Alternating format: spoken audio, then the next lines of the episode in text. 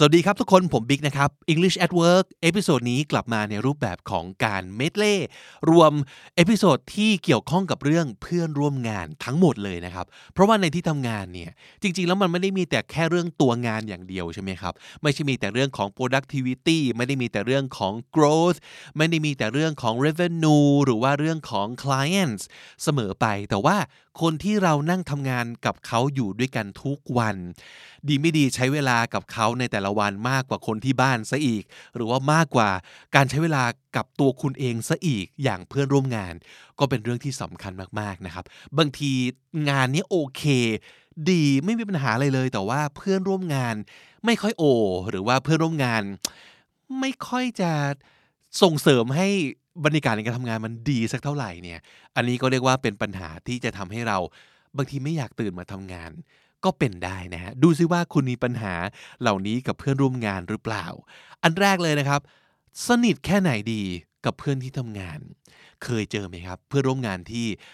อะไรอะไรก็ดีนะแต่ว่าไม่ค่อยเปิดใจ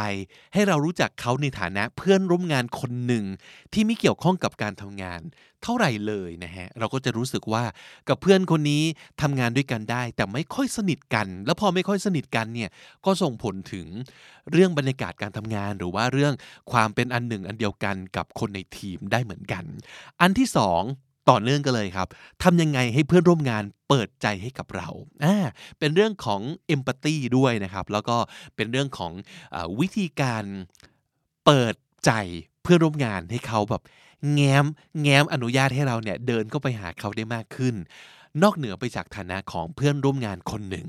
และสุดท้ายเลยครับ จะบอกกับเพื่อนร่วมงานของเรายังไงว่า ตอนนี้เรา ไม่ไหวแล้วนะฮะมันสำคัญมากมากมากเลยนะเพราะว่าไม่ใช่แค่เรื่องของการทำงานกันยังไงดี แต่บางทีความรู้สึกในการทำงาน หรือว่า workload ในการทำงานความโอเค กับการแบกงานของเรา เราต้องสื่อสารให้เพื่อนร่วมงานของเราเนี่ยเข้าใจด้วยนะครับว่าตอนนี้เนี่ยพลังงานเราหรือว่าความสามารถในการทำงานของเราเนี่ยมันแค่ไหนแล้วเราไปหาคำตอบกับ 3คำถามนี้หรือว่า 3 ปัญหานี้ในซีรีส์นี้ครับ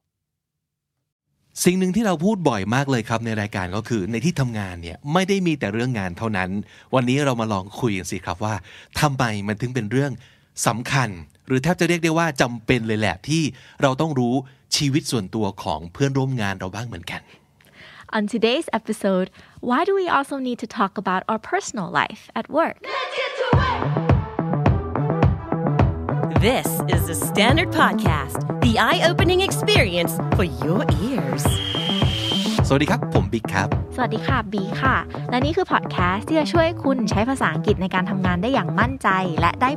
You'll be more confident and more proficient using English language as a tool to be successful in your career. This is English at Work podcast from The Standard.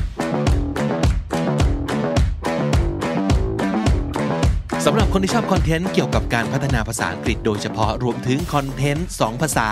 ทั้งในรูปแบบพอดแคสต์และวิดีโอนะครับ Well we have a very special place to recommend and that is KND Studio channel on YouTube please go check it out and if you like what you see we would be so happy if you subscribe like or share our content thank you วันนี้เขาบีอยากจะคุยเรื่องของแบบ relationship ในที่ทำงานนะครับ หลายครั้งที่มันไม่ได้มีแต่เรื่องงานในที่ทำงานแหละใช่ไหมแต่มันมีเรื่องคนเรื่องของความสัมพันธ์ด้วย ได้ยินมาว่าที่ glow story ของบีเนี่ยทุกคนแบบค่อนข้างจะสนิทกันใช่ไหมใช่ค่ะพี่บิ๊กเพราะว่าเราเริ่มจากบริษัทเล็กๆเนาะมีกันไม่กี่คนสามคนอะไรอย่างนี้ครับซึ่งเป็นเพื่อนกันมาก่อนด้วยอย่างเงี้ยค่ะอืม พอเปิดบริษัทบีว่ามันก็เลยเป็น culture ของเนี่ยแหละ founder ที่เป็นเพื่อนกันอยู่แล้ว พอคนมาทำงานด้วยกัน เราก็อยากจะเหมือนใช้ชีวิตการทำงานเหมือนเออเพื่อนทำงานกลุ่มอะในในมหาลัยอะเป็น feeling เหมือนแบบทำงานกลุ่มในมหาลัยที่อยู่ด้วยกันดึกดื่น คุยกันเรื่องนู่นเรื่องนี้เออเล่นซะส่วนใหญ่ทำงานสักนิดนึงเอออะไรแต่ได้งานนะใช่ใช่ก็ได้งานอยู่อะไรอย่างนี้ แต่ว่าเอ่อจะเน้นไปที่แบบ เอ้ย ทุกคนที่นี่ต้องมีความสุขว่ะ ต้องอยู่ด้วยกันอย่างแบบสนุกสนานเนี่ยค่ะใช่หันมาดูในบางบริษัทหรือว่าองค์กร it's not like that because you guys are friends first right yeah But- we're friends first and Yeah, we're but a a lot of- small company right but a lot of people are not friends first with their colleagues that's true เจอกันครั้งแรกความสัมพันธ์คือทำงานด้วยกันก่อนแล้วก็อาจจะมีบางส่วนที่พัฒนาไปเป็นเพื่อนสนิทกันได้ แต่บางส่วนก็ยังคงเป็น colleague เฉยๆ เป็นเพื่อนร่วมงาน เฉยๆ ซึ่งก็ไม่ได้มีอะไรผิดขนาดนั้นนะ เราไม่ได้คิดว่าทุกคนจำเป็นต้องแบบซีปึกกัน แล้วก็สนิทสนมกันมากๆ เท่านั้นเสมอไป Yeah. I agree because sometimes having a professional relationship with the people you work with is also important to make sure that you guys get work done ใช่ and not, you know, take so long to, you know, play and have that like personal like relationship with everyone that you work with. มันก็เป็นดาบสองคม บางที personal relationship นี่แหละ จะเป็นตัวทำให้งานเสียก็มีเหมือนกัน หลายครั้งที่เราไม่กล้าพูดเกรงใจสิ่งที่เราควรพูดเพราะเกรงใจคนที่เป็นเพื่อนของเรา กลัวเสียเพื่อนบ้าง หรือว่าแอบเข้าข้างเพื่อนบ้าง หรือมัวแต่เล่นกันบ้าง หรืออะไรก็ตามทีเนาะมันก็แต่ว่าพออีกข้างหนึ่งก็คือ มันก็อาจจะช่วยทำให้งานดีมากๆเลย กว่าคนที่ไม่ได้สนิทกันขนาดนี้ เราต้องทำงานด้วยกัน yeah. เออมันคือมีสองด้านทุกอย่างแหละ I also think maybe it's um, about the size and the stage of your company too, Oh, yeah, right? So maybe if you're a smaller company, um, you have more time to talk about personal life, or you have more bandwidth to get to know more people as friends and everything. Um, or if you're a company that is just starting out, because it's so confusing and because there are no um, like distinct roles เนาะพี่บิ๊กมันยังไม่ชัดว่าคุณหน้าที่ของคุณคืออะไรหน้าที่ของเราคืออะไร มันมีความแบบช่วยช่วยๆกันทำช่วยช่วยๆกันสร้างมีความเละมีความมั่วอยู่ในสเตจนั้นมันอาจจะใช้ relationship มากกว่า เพราะว่าถ้าไม่มี relationship เลยมันอาจจะไม่รอดก็ได้ ใช่ เราอาจจะยังไม่มี เวลามานั่งบอกว่า โอเค นี่คือ CEO แล้วต้องทำอย่างนี้ คนนี้คือ CTO แล้วต้องทำอย่างนี้ หลาย ๆ ครั้งคือเราช่วยกันไปหมดเลยใช่มันก็เลยมีความแบบเละตุ้มเป๊ะ แต่ว่ารอดมาได้เพราะแบบ เอ้ยไว้ใจเขา as a human หรือ as a friend that you trust this person เพราะว่ายังไม่มีแบบ um, expertise ในเชิงการทำงานมา back so you need that extra like personal relationship to build and make sure that it will survive in this fragile state of a company yeah I think Glow just just kind of finished that phase of like not being sure, being a little bit confused state. We're like starting to become a little bit bigger, starting to expand a little bit more. So I think soon we will step into that stage where it gets way too big to get to know everybody as friends, which I think you guys are at that stage. ป่ะคะพี่บิ๊ก หลาย ๆ คนที่เข้ามาเนี่ย เราเริ่มไม่ค่อยได้รู้จักแล้วอะ ที่ The Standard ใช่ไหมคะใช่ เพราะว่ามันจะมีตกี่คนแล้วน้องอะๆที่เข้ามา I think we were at like 130 or 40 something ว้าวรวมทั้งประจำแล้วก็เอ่อ contact แล้วก็ต่างๆนะครับมากมาย แต่พอร้อยกว่าแล้วอะมันจะเริ่ม เอ๊ะ คนนั้นคือใครนะ หรือว่ารู้แต่ชื่อรู้แต่หน้า แต่ไม่เคยนั่งคุย เพราะว่ามันอยู่ในแผนกที่ห่างกันมาก เชื่อว่าหลายๆ คนที่ฟังอยู่จะ relate ว่าเรารู้ว่าว่าคนนี้อยู่บริษัทเรา แต่ไม่รู้อะไรเกี่ยวกับเขาเลยเอออแต่หลาย ๆ คนเนี่ยก็จะมีความรู้สึกว่า well this is a workplace you're here you're supposed to work so it doesn't matter whether or not you are friends with them or you know everything about their personal lives เขาจะคิดอย่างนี้ว่าก็ไม่จำเป็น เพราะว่านี่คือแบบสถานที่สำหรับธุรกิจอืม so what do you think about that Well, I think you spend the majority of your waking day at work, right? It would suck if you don't have any friends here. And it would suck if all you think about and talk about all your whole time that you're at work is about work, right? Mm. So, right. I just feel like it's it's kind of like a place where you spend most of your time. So might as well make it a very might as well right yes. a fun journey. you might not have to know everyone, of course, right? Mm. But maybe your team, maybe you can have a good personal relationship mm. with your team as well. I think if you're in a team and all you talk about is work, it's a little bit robotic. แล้วเราก็คิดว่าเราอาจจะกำลังพูดกับคนที่มีบุคลิกลักษณะแบบ introvert หน่อยๆ เหมือนกันนะ เพราะว่า introvert ก็จะมีความที่รู้สึกว่าเขาก็ไม่ได้อยากจะรู้จักทุกคนแล้วก็เดินไปคุยกับทุกคน แล้วก็รู้เรื่องของทุกคนขนาดนั้น แต่เขาก็ไม่หมายในการที่จะลงลึกกับบางคน เพราะฉะนั้นไม่ได้แปลว่าเขาไม่ได้ทำสิ่งนี้อยู่เลยนะ แต่ว่าเขาอาจจะทำกับคนจำนวนในปริมาณที่น้อยมาก the people เช่น with the same wavelength that's อ่า same wavelength that's a really good word Right คนที่อยู่ในคลื่นความถี่เดียวกัน แต่คนที่เป็น introvert จะเป็นอย่างนี้จริงใช่ๆนะครับคนที่รู้สึกว่าต่างจากเขามากๆ อาจจะต้องใช้เวลาเยอะหน่อย ในการที่จะเข้าไปทำความรู้จักคุ้นเคย แต่ดีไม่ดีเขาอาจจะมีความรู้สึกว่าก็ไม่เห็นจำเป็น ไม่เห็นจำเป็นตราบใดที่เรายังรู้หน้าที่ของแต่ละคน ทุกคนมีความรับผิดชอบ เราไม่จำเป็นจะต้องไปแฮงเอาท์กัน หรือรู้เรื่องของแต่ละคน ก็ได้แต่ไม่นานมานี้เจอประสบการณ์ที่ทำให้เราคิดต่างกันไป เพราะว่าจริง ๆ พี่ก็เคยเป็นคนอย่างนั้นเหมือนกัน จริงเหรอ คือรู้สึกว่าแบบเฮ้ยตราบใดที่เราทำงานจนจบอะก็โอเคนะ ไม่จำเป็นจะต้องสนิทกันก็ได้ แต่ว่าพอเราได้ไปทำเวิร์กช็อปกัน แล้วเวิร์กช็อปเนี้ยมันทำให้เราได้พูดคุยถึงเรื่องความต้องการ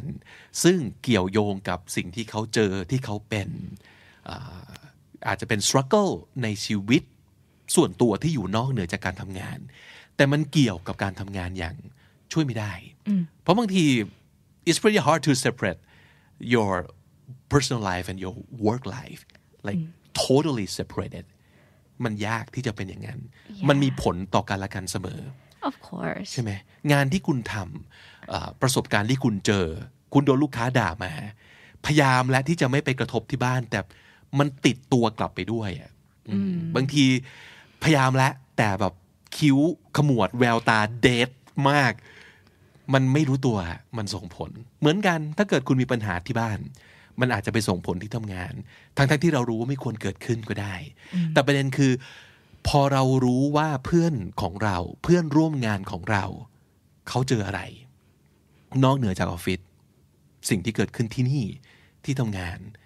อย่างน้อยที่สุดเรารู้ว่า มันมีที่มาว่ะ พฤติกรรม struggle ปัญหาของเขามันมีที่มา แล้วมันทำให้เราเริ่มมองว่า เฮ้ยนี่ก็เป็นมนุษย์หนึ่งคนน่ะไม่ใช่คนทำงาน ซึ่งควรที่จะทำงานได้ดี รู้ว่าอะไรได้ไม่ได้ คุณเป็น professional so you're supposed to know แต่มันไม่ใช่ไง it's not always that yeah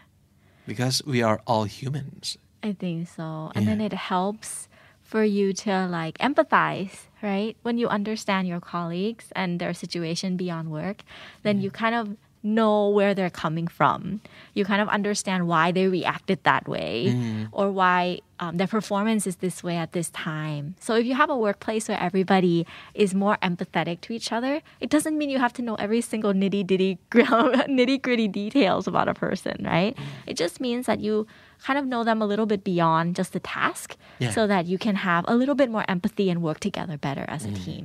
Yeah. and when you really listen to them you don't feel like you even have to evaluate or judge them Right. in any way เพราะว่าตอนไปนั่งทำเวิร์กช็อปกันเนี่ย คนที่เขาอยู่ตรงนั้น มันเคยเป็นคนที่เคยนั่งต่อหน้าเราตอนเราจำเป็นต้อง evaluate มันเป็น evaluation session เพราะฉะนั้นเวลาฟังเราต้องคิดตลอดเวลาว่า เราจะเกรดเขายังไง หรือว่าเราจะช่วยแก้ไขปัญหาเขายังไง แต่เวลาเราฟังกันจริงๆอะมันไม่มีเรื่องเหล่านี้เลยครับ แค่ฟังให้รู้ว่าเขารู้สึกอย่างนี้เพราะอะไร จบจบไม่ต้องไม่ต้องนำไปสู่ productivity ไม่ต้องนำไปสู่ problem solving ไม่ต้องนำไปสู่การ judge อะไรเลย ว่า อ๋อ แสดงว่าเขาเป็นคนอย่างนี้ว่ะไม่ต้อง อ๋อ ต้องแก้อย่างนี้ว่ะไม่ต้อง แค่ฟังแล้วรู้ว่าอ๋อ this is why they feel the way they feel แล้วเป็นเป็นสิ่งที่มีประโยชน์มากเลยนะเอออก็เลยคิดว่า เฮ้ย อยากให้ลองเหมือนกัน เปิดใจนิดนึงสำหรับคนที่อยู่กับเพื่อนที่ทำงานในฐานะคอลลีกล้วนๆเลยอย่างอย่างเดียว คุณไม่ต้องเป็นเพื่อนซีกับเขาก็ได้ แต่ว่าคุณรู้จักเขาในแง่อื่นนอกเหนือจากเป็นคนร่วมงานกัน บ้างหรือเปล่า จริง ๆ มันมี 5 วิธีที่จะ connect ซึ่งจริง ๆ มันอาจจะมีมากกว่านี้นะครับ แต่ว่าที่เราชอบจากบทความของ Forbes.com เขาบอกว่า 5 วิธีที่ไม่ยากเลย 1. communicate frequently เอาความถี่เข้าสู้เนาะคุยบ่อยๆ ทักบ่อยๆ แล้วก็มีมีอันหนึ่งที่ถูกสอนมาก็คือ อย่าไปทักแค่สวัสดี แต่สวัสดี สวัสดีบี อ้าวชื่อมีชื่อไปอยู่ด้วยอย่างเงี้ยสวัสดีน้องจี สวัสดีน้องนาว สวัสดีน้องดิว พูดชื่อออกไปแล้วถ้าเราจำชื่อเขาไม่ได้ทำไง that's when you learn that's when you learn yeah สวัสดีเออน้องน้องน้อง or you can just like go and ask somebody else that might know and tomorrow you try again that's it yeah that's simple that little personal touch makes you feel a little bit like oh they know my name yeah คุยเรื่อยๆคุยเรื่อยๆเอาความถี่เข้าสู้ค่ะโดยโดยคุณภาพของการพูดคุยอาจจะมีไม่มีอะไรมาก แต่ว่าความถี่ เดี๋ยวมันจะเจอเองว่าอ๋อต้องคุยเรื่องนี้นะครับ which leads to number two go beyond how are you เพราะหลังจากเราฮัลโหลแล้วใช่ไหมมันก็มักจะ how are you แล้วมันก็จะมัก จะนำมาสู่การบทสนทนาแบบ A B A B จบ แล้วทุกคนแยกย้ายเป็นท่ามาตรฐานของการทักทายกัน yeah ซึ่งถ้าสมมติเขาไม่ได้คุ้นเคยกับคุณใช่ไหมคะเอ่อเขาคงไม่พูดหรอกว่าแบบ โอ้แบบ I'm so bad ใช่ไหมปกติ if you're not close to them if you ask them how are you the ultimate like the normal answer is I'm I'm okay yeah. I'm good. Uh-huh. right? You need a little bit of a relationship before for somebody to answer truthfully about how they really are right? For them to be like oh I'm so bad. Life yeah is so otherwise it could shitty. get very awkward. Yeah. Like the other person might go like oh man do I have to like stay and listen to this guy like I don't even know him. Yeah. Exactly. Yeah so I think going beyond how are you it it's like a little bit of a two stage right yeah and it's tricky it's tricky it's tricky but we can help right okay we'll get back to this one อันที่สามก็บี help them reach their goals ว้าว ก็คือไม่ใช่แค่เป็นการพูดคุยแล้วเราไม่ได้แค่คุยเพื่อแบบ อ๋อยูชอบดูหนังเรื่องอะไรชอบกินอะไรแล้วแต่อันนี้เป็นการช่วยทำให้เขาได้ ทำงานได้ดีขึ้นเหมือน offer to help them do something Yeah, and talking about goal, I mean, it can't get more personal than that because it's their goal. Right. So it's their very personal goal. เราเข้าไปอยู่ในโลกของเขา เรารู้ว่าเขาต้องการอะไรในชีวิต เขาอยากได้อะไร แล้วเราไปช่วยให้มันได้อย่างนั้นแหละ it's like a deeper relationship more meaningful ดี relationship มาก yeah ๆจะว่าไป อีกอันหนึ่งคือ recognize and celebrate อืมเกิดสมมติว่าเรารู้ว่าเขาวันนี้แบบปิดการขายได้ อ๋ออก็แบบเดินไป เอ้ย congratulations great job I heard about that great sales pitch yeah you've been working so hard for this you deserve this อืม recognize เราเห็นว่าแบบ โอ้โห เขาแบบ grind มากอะแบบทำดึกทุกวันตั้งใจทำมากที่สุด เฮ้ย ได้ว่ะอันนี้คือเราทั้งเห็นทั้งมายินดีด้วย โอ้ มันมันจะรู้สึกจากคนรู้จักธรรมดา มันจะรู้สึกว่าคนนี้แบบ ah, this guy could be my friend yeah yeah he's happy when when I achieve something อืม I think this is especially important if the relationship is like between a boss and like an employee, I think. Like um a leader of a team to recognize and celebrate their team is kind of bridging that gap a little bit. Like I see I see your effort there, like great job. ใช่ You know, so now it's like, oh, oh thank you. รู้สึกดีนะ มันจะรู้สึก ใช่ ดี ใช่ ขึ้นมา ใช่ นะครับ แล้วก็อีกอันหนึ่งที่อ่าหลาย ๆ คนเป็นเราเองก็เคยพูดเหมือนกัน just stop saying you don't have time I don't have time for this I've got work to do man we don't have time to play. yeah I don't have time to like a, a, like chit a chat. drink really you don't have time for a drink one drink one lousy drink you don't have time for me or you don't have time for coffee. I mean, it's these little things can happen in like very, you know, small periods of time of just getting to know people. Maybe you can have lunch together. You have to eat too. They have yeah to eat you have too. to eat anyway Yeah. eat with them Yeah. อืมก็คือเลิกหาข้ออ้างเนาะ ใช่อะเริ่มจาก 5 อันนี้ เรามีวันนี้เรามี role play ด้วยบีอู้กลับมาแล้ว role play ใช่ เพราะว่าเมื่อกี้เราบอกว่าไอ้ที่บอก go beyond how are you อะหลายๆ คนอาจจะบอกแล้วให้พูดอะไรอะจริง I can't think of anything to say to this person that I'm not close with yeah so how how do we help them Well, I mean, there are, I think maybe some easy alternatives that you can say just to mix and match. yeah. For example, you could say, um, "How's your day been?" Mm. mm. mm. anything exciting happened today? Yeah วันนี้มีอะไรแบบน่าตื่นเต้นไหม?อะไรแบบนี้บิว่ามัน a little bit more specific right? You're asking them to share with you an actual experience not just a feeling. So anything exciting happened today can mm. lead to oh yeah like I just got a promotion อ่า right ชอบ or ชอบการที่บีเอาความรู้สึกมาใส่ในในนั้นด้วย ถ้าเกิดเราถามว่าแค่ how are you หลายๆคนโดยโดยอัตโนมัติ นอกจาก um, I'm okay I'm good แล้วอาจจะแค่แบบบอกว่าเกิดอะไรขึ้นนิดนึง แต่อ๋ออ่า busy busy as usual busy as hell yeah จะประมาณนี้ แต่ว่าถ้าเราถามเรื่องความรู้สึกแบบมีอะไรตื่นเต้นเกิดขึ้นไหม it'll get them think I think Yeah. like oh yeah actually something pretty exciting and pretty amazing happened to me today and I think they'll yeah be in a better mood too since you asked I'm gonna share exactly yeah เอองั้นเดี๋ยวเล่าให้คนนี้ฟังก็ได้ อ่าใช่ใช่ใช่ ดีนะ หรือว่าเอาจริงๆนะ ถ้ามาตรฐานที่หลายๆ คนอาจจะรู้สึกว่าแบบ ถามเรื่องแบบข่าวก็ได้นะอ่ะทุกคนรู้ข่าว ทุกคนเสพข่าวเอ่อ Have you seen that on the news Uh, what do you think about this well I mean Do you think that's like too desperate or too common or too mm, meh I think it's a good conversation starter. Like, have you seen that on the news? How did you feel about um, that news, right? Or you could even, if you really want to get to know someone, maybe you could also kind of ask, like, hey, like, did you see that um, on the news? I was a little bit confused by it. Like, can you explain? or um vaccinated yeah, ooh, that's probably days, huh? Yeah, Yeah. these days, that's probably the main question. เนี่ยจริงนะ ทุกคนคุยกันเรื่องแบบวัคซีนอะไรอย่างเลยเออหรือแบบเอาจริงแบบพวก pop culture ก็ได้นะอะเออแบบ have you seen that show, the new show on Netflix? ใช่เออหรือว่าแบบว่า เฮ้ย สมัครก็ยัง Disney Plus มาแล้วนะก็ได้อะไรอย่างเงี้ย Yeah. เออ whatever that could be a common topic for most people to like engage in Yeah. I guess เออหรืออะแทนที่จะถามตั้งโจทย์ให้เขาตอบมา เราเป็นฝ่ายโยนอะไรออกไปก่อนก็ได้นะ แสดง passion ของเราสิ่งที่เราชอบ enthusiasm ในอะไรก็ตาม โยนออกไป แล้วดูซิว่ามันจะมีใครกระโดดงับเหยื่อบ้าง ก็ได้นะหรืออาจจะมี dead air ก็ไม่เป็นไรก็ไม่เป็นไร ก็ไม่เป็นไร ก็ไม่เป็นไร แต่สมมติเกิดเราแสดงออกไปแล้ว มันอาจจะมีคนบางคนที่เขาค่อนข้างจะ passive แล้วเขาไม่รู้ว่าเขาจะเข้าหาก่อนยังไง แต่ถ้าสมมติเกิดมันมีเหตุ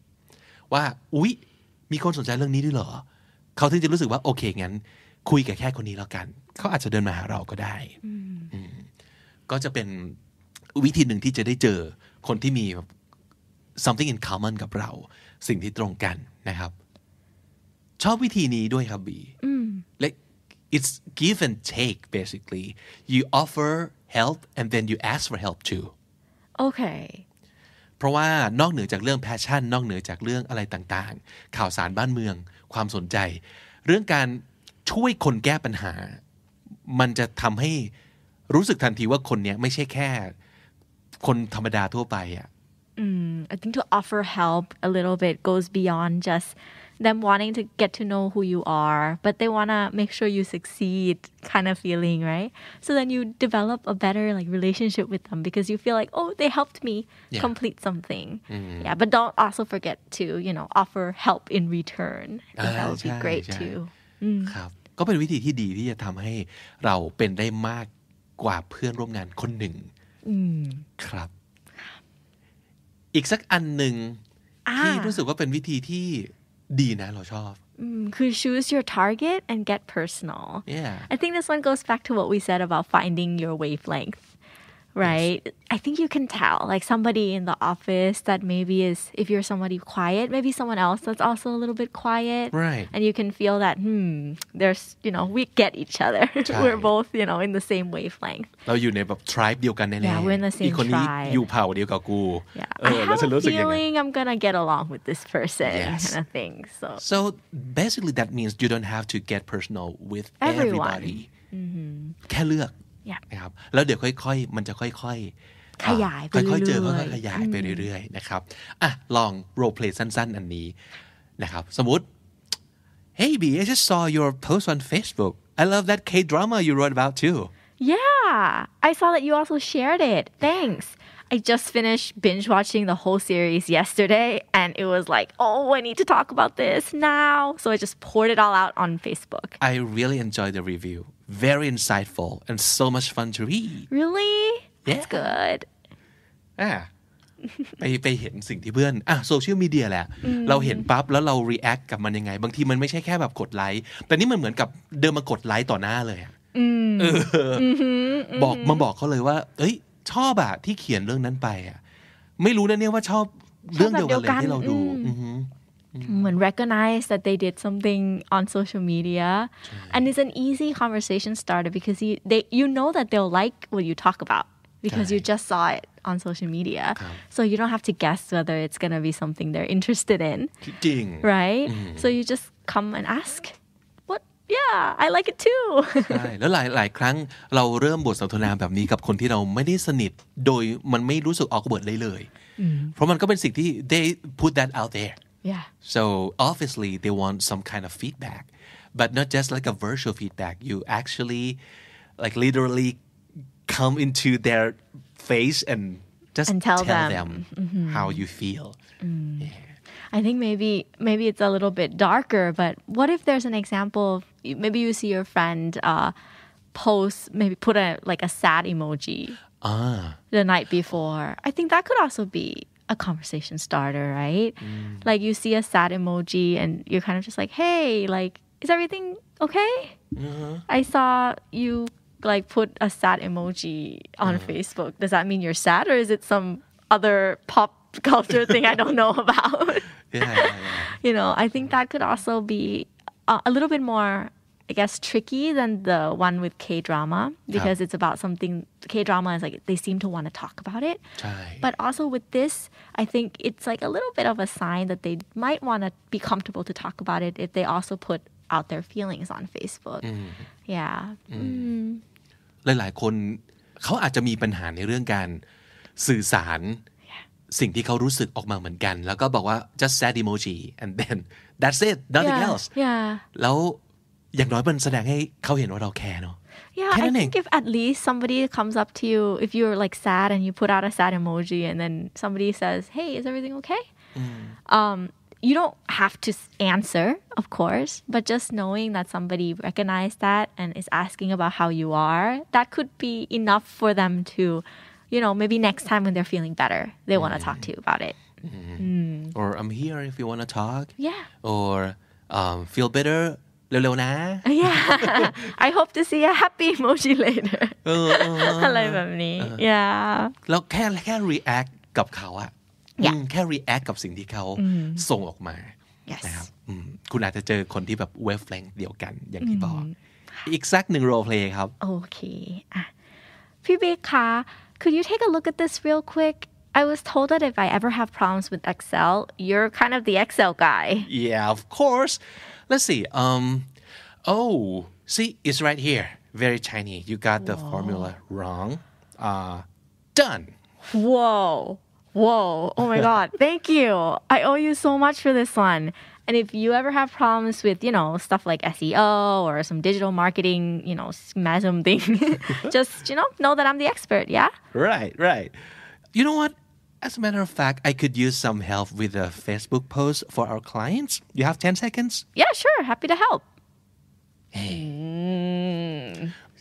หนึ่งมันมีความรู้สึกว่าแบบเอ้ย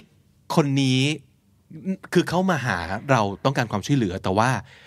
I'm kind of flattered, you know, that you come to me because I'm the Excel guy and I want to be recognized as that. Yeah, and you, I want to say, you have come to the right person, my friend. See, you're, you're my friend already. Exactly. Yeah. And then now that you have, you know, you help each other out, right? I come ask for your help. Um, in return, I also offer my help to be like, oh, I'm a digital marketing expert. Anything you want to ask me now or later? You know, maybe there's nothing then, right then at that time, but now he's going to think about me later when he runs into problems with E SEO. ใช่ ดีอะดีนะเออเออเออโอเค อีกหนึ่งกรณีฮะสมมติเจอคนที่แบบ อันเนี้ยคือสิ่งที่บีพูดเลย เจอคนที่เหมือนจะเวฟเลงเดียวกัน Okay. มาดูซิว่าเกิดอะไรขึ้น Okay. Hey, what are you doing here? Aren't you gonna join the party downstairs? Nah, I'm good here. I'm not really into partying with a lot of people. Guess I can say that I'm an introvert. What about you? Trying to find somewhere peaceful too? Yeah. How'd you know? Well, you see, it's kind of obvious we're the introverts of the group. We're the only two who never really join any activities or dinners with the team, right? Yeah. I feel like I'm too introverted sometimes though. Is that a bad thing? I don't think so. There's no such thing as being too introverted, I guess. People have different ways of enjoying themselves, right?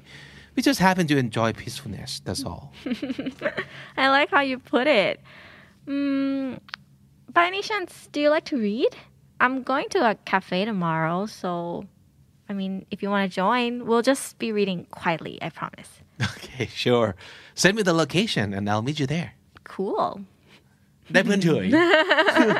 แต่มันเหมือนกับเขา เขารู้กันอยู่แล้วนะว่าแบบว่าไอ้สองคนนี้แหละเป็น introvert of the group แหละ แต่อาจจะยังไม่เคยมี real conversation happening between them so this is just like the perfect occasion or the perfect um, time to have that conversation Yeah, you can share in pain too, you know, like the common ground you have with somebody could be with the pain. Like, for example, you don't enjoy company parties as much as the other people in the group. Mm. So And you feel can bad bond about over that, that. right? Yeah. Mm-hmm. I think introverts are, you know, also have very close group of friends at the workplace because they're in the same wavelength. You know, Right. like, oh, it's too loud. Let's get out of here, guys. I know I know มันเคยมีโจ๊กเนอะที่บอกว่าถ้าสมมติเกิดแบบ introvert จะนัดแบบ conference กันประชุม introvert แล้วก็ไม่มีใครไป ก็ไม่ได้มีคนชอบที่จะไปรวมตัวกันอะไรอย่างเงี้ย This is such a good joke. But Yeah. yes, I can totally see that happening. เออจำได้เลยว่าครั้งหนึ่งตอนสมัยเรียนเนี่ยครับมันจะมีกลุ่มกลุ่มเพื่อนกลุ่มหนึ่งซึ่งไม่ได้สนิทกับทุกคนนะแต่ว่าจิ้มได้เลยบอกว่าเฮ้ยอยากไปเสม็ดว่ะแต่ว่าไปเสม็ดแล้วต่างคนต่างอยู่แต่ไปด้วยกันได้ปะ จริง ๆ แล้วนั่นคือสิ่งที่เกิดขึ้นคือโคตรแฮปปี้ไม่มีใครมานั่งแบบเฮ้ยพวกเราต้องล้อมวงเล่นกีตาร์กันหรือกินเหล้ากันหรือเปิดใจกันไม่ต้องอะไรเลย แต่ว่าไปถึงแล้วทำอะไรก่อนก็ได้ แต่ไปด้วยกันแล้วมันก็รู้สึกอุ่นใจว่า คนนี้รู้ว่าเราโอเคที่เราอยู่เงียบๆอะ That's Don't- so important. Yeah. Because sometimes you feel like you have to be forced to do group activities, or else they'll think that you don't want to be friends. But it's just that you have your little, you know, space that you need. ใช่ Yeah. ซึ่งมันมันก็เวิร์กกับกลุ่ม personality อื่นๆด้วยนะ เพราะว่าเราอาจจะพูดถึง introvert เยอะหน่อย เพราะว่ามันเป็นกลุ่มที่มีมีเพนบางอย่างมี struggle บางอย่างในบริบทขององค์กร หรือว่าของ กลุ่มใหญ่ที่เขารู้สึกว่ามันต้องโน่นแน่นั่นพุ่งพุ่งออกไปสนุกด้วยกันสิ แล้วคนเหล่านี้ก็จะมี question ในใจนะครับ เราเลยอาจจะพูดเรื่องคนกลุ่มนี้บ่อยหน่อย แต่เราก็เชื่อว่า extrovert ก็อาจจะมีเพนของ extrovert ด้วยกันเองก็ได้ หรือว่าคนใน personality อื่นๆ เขาก็มีปัญหาของของเขาแหละ ประเด็นคือคุณเจอคนที่เป็นเผ่าเดียวกันหรือเปล่า คุณอาจจะไม่เจอถ้าเกิดคุณไม่เริ่มฟังหรือถามไทย เรื่องส่วนตัวของคนที่เป็นเพื่อนร่วมงานบ้าง อาจจะค่อยๆ we could start like baby steps you don't have to like change yourself totally and tomorrow tomorrow you're a different person and go ask everybody a lot of questions เราก็ไม่จำเป็นจะต้องทำอย่างนั้นก็ได้ ค่อยๆ ค่อยๆ หาวิธีที่เหมาะกับเรา แต่เราแค่รู้สึกว่าการการ get personal ก็เป็นสิ่งที่ benefit กับชีวิตแล้วก็การทำงานของเราได้เช่นเดียวกัน Yes. Don't forget that you spend the majority of your waking hour, your waking day at work. So anything that you can do to make it a little bit more enjoyable. Maybe one of them is to have some friends at the office, at the workplace. And that concludes our show for today. We hope it can help you with the problems you might have. And thank you so much for joining us on Spotify, Apple Podcasts, or whatever you get your podcasts. และถ้าเกิดเจอเราบน YouTube ครับ อย่าลืมกด subscribe แล้วก็กดกระดิ่งแจ้งเตือนเอาไว้ด้วยกับกรุ๊ป KND Studio นะครับ และถ้าใครมีปัญหาอะไรก็ตามที่เกี่ยวกับการใช้ภาษาอังกฤษในการทำงานถามมาได้เลยนะคะ Just write down your questions in the comment section below. Alright, that's it for today. We're out of here. วันนี้ผมกับบีต้องลาไปก่อนครับ แล้วก็เจอกันใหม่ในเอพิโซดหน้า Until then take care Have a great day at work.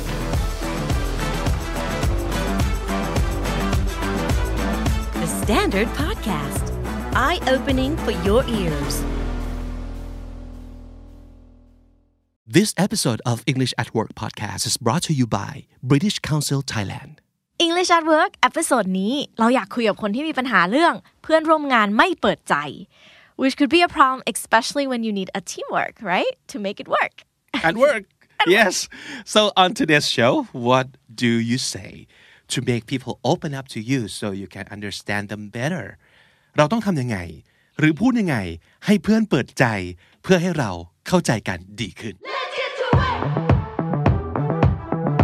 This is the Standard Podcast, the eye-opening experience for your ears. สวัสดีครับ ผมบิ๊กครับ สวัสดีค่ะ บีค่ะ และนี่คือพอดแคสต์ที่จะช่วยคุณใช้ภาษาอังกฤษในการทำงานได้อย่างมั่นใจและได้ผล You'll be more confident and more proficient using English language as a tool to be successful in your career. This is English at Work podcast from The Standard.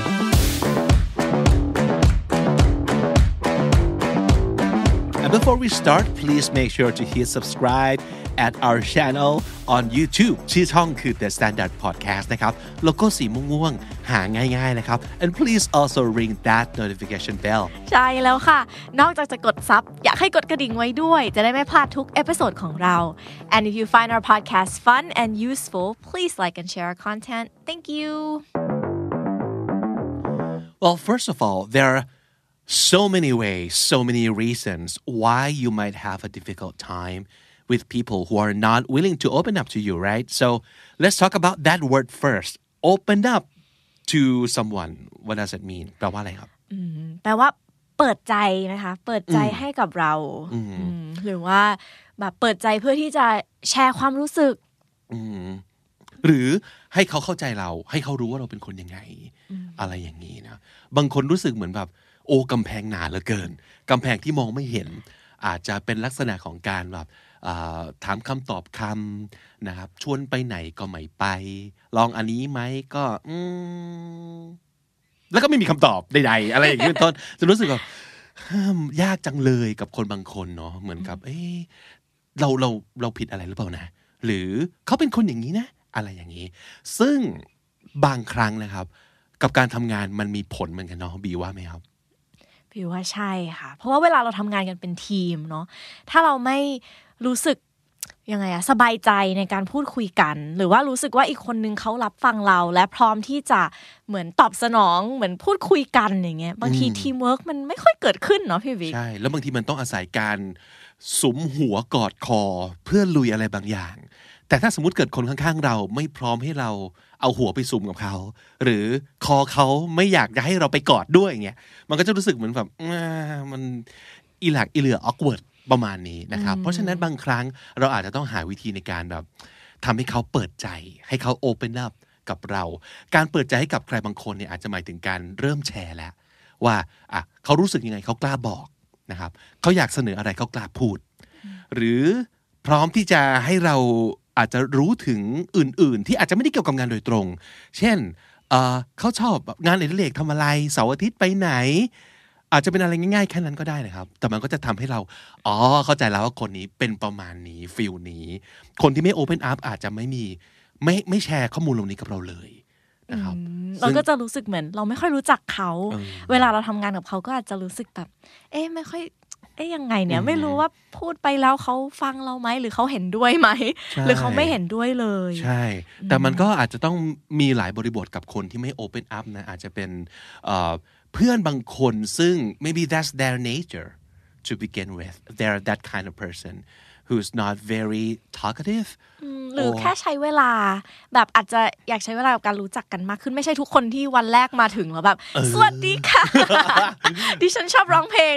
อะไรอย่างเงี้ยเนาะเออใช่ บางคนไม่ใช่อย่างนั้น แต่บางคนก็เป็นอย่างนั้นไงเออก็ต้องเผื่อธรรมชาติของคนที่ไม่เหมือนกันด้วย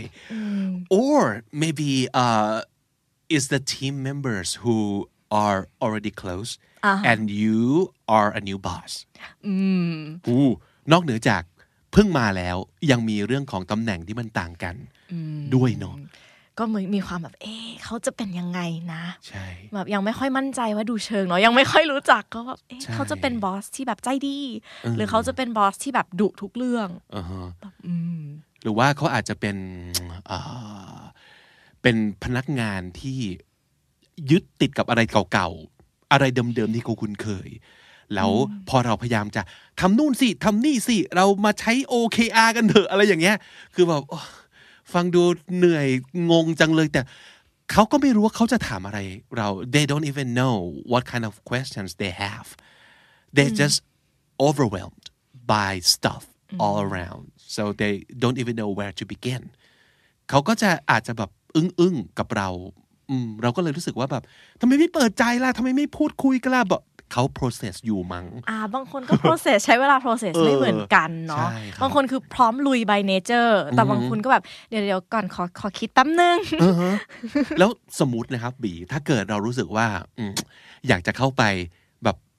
เปิดใจเขานิดนึงทำให้เขากับเรารู้สึกสนิทกันมากขึ้นเนี่ย เราจะเริ่มยังไงดี บอกงี้เลยได้ไหมแบบ hey can we talk วิว่านี้ดู น่ากลัวสำหรับคนที่อ่าฮะอาจจะแบบ private อยู่แล้ว หรือไม่ได้พร้อมที่จะ open up ขนาดนั้น เขาจะอ่าฮะรู้สึกแบบคุยเรื่องอะไรอะ คุยทำไม เออเอ่อหรือ no คำว่า not right now ใช่หรือว่าแบบ can we talk or we need to talk มันฟังดูแบบ เฮ้ยมันมีปัญหาอะไรวะเขาอาจจะไม่อยากน่ากลัวดิวด้วยก็ได้นะ แบบ เฮ้ยเอ่อ no กลับบ้าน No- ไปเลย no เออวิ่งหนีอ่าฮะแล้วเราจะทำยังไงดีนะ ให้เขายอม เปิดใจให้เราสักนิดหนึ่งบิวว่าเราอาจจะแทนที่จะพูดว่า can we talk เนาะเราอาจจะขอความคิดเห็นเขาเกี่ยวกับเรื่องอะไรบางอย่างอ่าที่ just เรา random stuff ใช่ just random stuff หรือว่าที่เราเหมือนสังเกตว่าเขาน่าจะแบบรู้หรือว่าชอบประเด็นนี้อะไรเงี้ยเช่น ถ้าสมมติเรารู้ว่าเขาเป็นคนแบบเนี้ยแบบเห็นทุกวันเข้ามาจะเปิดเพลงทำงานแบบใส่หูฟัง แล้วก็เราเห็นแบบ playlist เขาอะไรอย่างงี้ใช่ไหมเราอาจจะถามเขาว่าแบบ เอ้ย can I ask what you think about the new K-pop album อะไรแบบนี้ไม่รู้เราก็ต้องช่างสังเกตประมาณหนึ่งเนาะเอางี้ ถ้าเกิดเราอยากจะรู้จักเขาอาจจะต้องดูจากสังเกตเอาเองก่อน ก่อนจะแบบอะบอก information ทั้งหมดของเธอมา Data คืออะไรอย่างเงี้ยลองสังเกตดูก่อน อย่างที่บีพูดก็น่าจะเป็นสิ่งที่ทำให้เขามันไม่ intimidating เท่าไหร่ คือไม่ทำให้เขารู้สึกแบบ อะไรอะอื มมันเราพูดถึงสิ่งที่เขาแบบ obviously they're enjoying that they're enjoying that music or uh, that food or the series อะไรก็ได้ที่เรารู้สึกว่า มันน่าจะเป็นการชวนคุยที่ไม่ก่อให้เกิดความเครียดอ่าไหมประมาณนั้นเนาะ Can we talk about ตึ๊ดๆอ่าฮะอ่าฮะเริ่มเริ่มจากอะไรอย่างนั้นก่อนนะครับเอ่อถามคำถามที่ทำให้เขารู้สึกว่าอ๋อโอเค I can talk to you about this non work related stuff too อ่าแล้วพอเขาเริ่มเหมือนเปิดใจมากขึ้นเริ่มคุยกับเราแล้วใช่ไหมคะเราก็ต้อง try practice um, active listening อ่าโดยเฉพาะอย่างยิ่งถ้าสมมติเกิดเราเริ่มข้ามผ่านการคุยถึงเรื่องของซีรีส์เกาหลีแล้ว เริ่มมาคุยเรื่องอะไรที่มันจริงจังมากขึ้น แล้วเราอยากจะฟังแบบ เฮ้ย นายมีความเห็นยังไงเกี่ยวกับเรื่องนี้เหรอ ตั้งใจฟัง ถ้าเกิดเขาเขาจะพูดให้เราฟังแล้วนั่นคือ เอ้ย เราสำเร็จแล้วนะ ในการทำให้เขาพูด เพราะฉะนั้นอันต่อไปคือ active listening. ซึ่ง what does it like entail? What is what is it? What is active listening? Uh, I think it's to keep the conversation going, keep both parties engaged, keep them wanting to continue to talk. Uh-huh. So things like make sure you keep the eye contact, you nod, right? Like simple signs that like, oh, you're listening, you're really listening, and you want them Right. to talk some more. Or if they offer an opinion, um, you make sure that you don't judge what they say. You don't say like, ew, why do you think like that? like that's so weird. Then they'll be like, แบบไม่ปลอด that ภัย will แล้ว shut them up again ใช่ไหมแบบมันคือแบบเขาเขาต้องการพื้นที่ปลอดภัยก่อนที่เขาจะแชร์ใช่ไหมคะพี่บิ๊กถ้าอยู่ดีเราไปจัดเขาครึ่งทางอย่างเงี้ยก็แบบโอ้ไม่ปลอดภัยแล้วงั้นไม่คุยแล้วเออจริงนะคนที่เขาไม่เปิดใจแสดงว่าเขาไม่รู้สึกว่า they're safe enough to talk with us.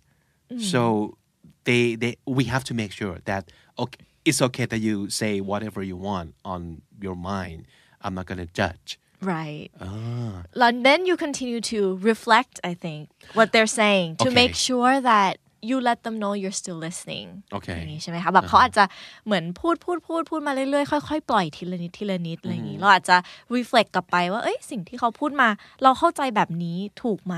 เอออะไรแบบนี้เนาะอืมเช่นพูดว่า it sounds like you're feeling อ่า the, the, the because of maybe this เออก็เป็นการเช็คว่า เอ้ยใช่หรือเปล่าวะเราเข้าใจอย่างนี้ที่นายพูดมาแบบนั้นใช่ไหมครับ โดยเฉพาะอย่างยิ่งพอมันเริ่มเป็นเรื่องที่แบบ private ขึ้น คนที่เคย private มาก เริ่มเปิดใจ เริ่มบอกว่าเขารู้สึกยังไง แต่เขาอาจจะไม่ได้บอกออกมาตรงๆไงแล้วเราลองตีความว่า สมมตินะอย่างที่ใช้อย่างที่บียกตัวอย่างเป็นเทมเพลตมา อาจจะบอกว่า well it it sounds like you're feeling confused because too much has happened lately right เอออที่พูดมาเหมือนกับตอนนี้มันชีวิตมันสับสนมากเลยเนาะว่า อาจอาจจะเป็นเพราะว่ามันมีอะไรเกิดขึ้นเยอะอย่างนั้นหรือเปล่าวะ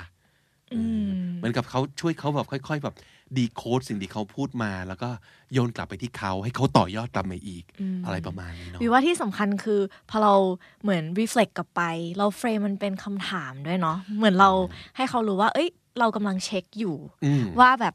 มันเป็นแบบนี้ใช่ไหมนะอ่าฮะ because too much has happened right like เป็นคำถามอะไรอย่างงี้อ่าฮะเขาจะได้ตอบมาว่า no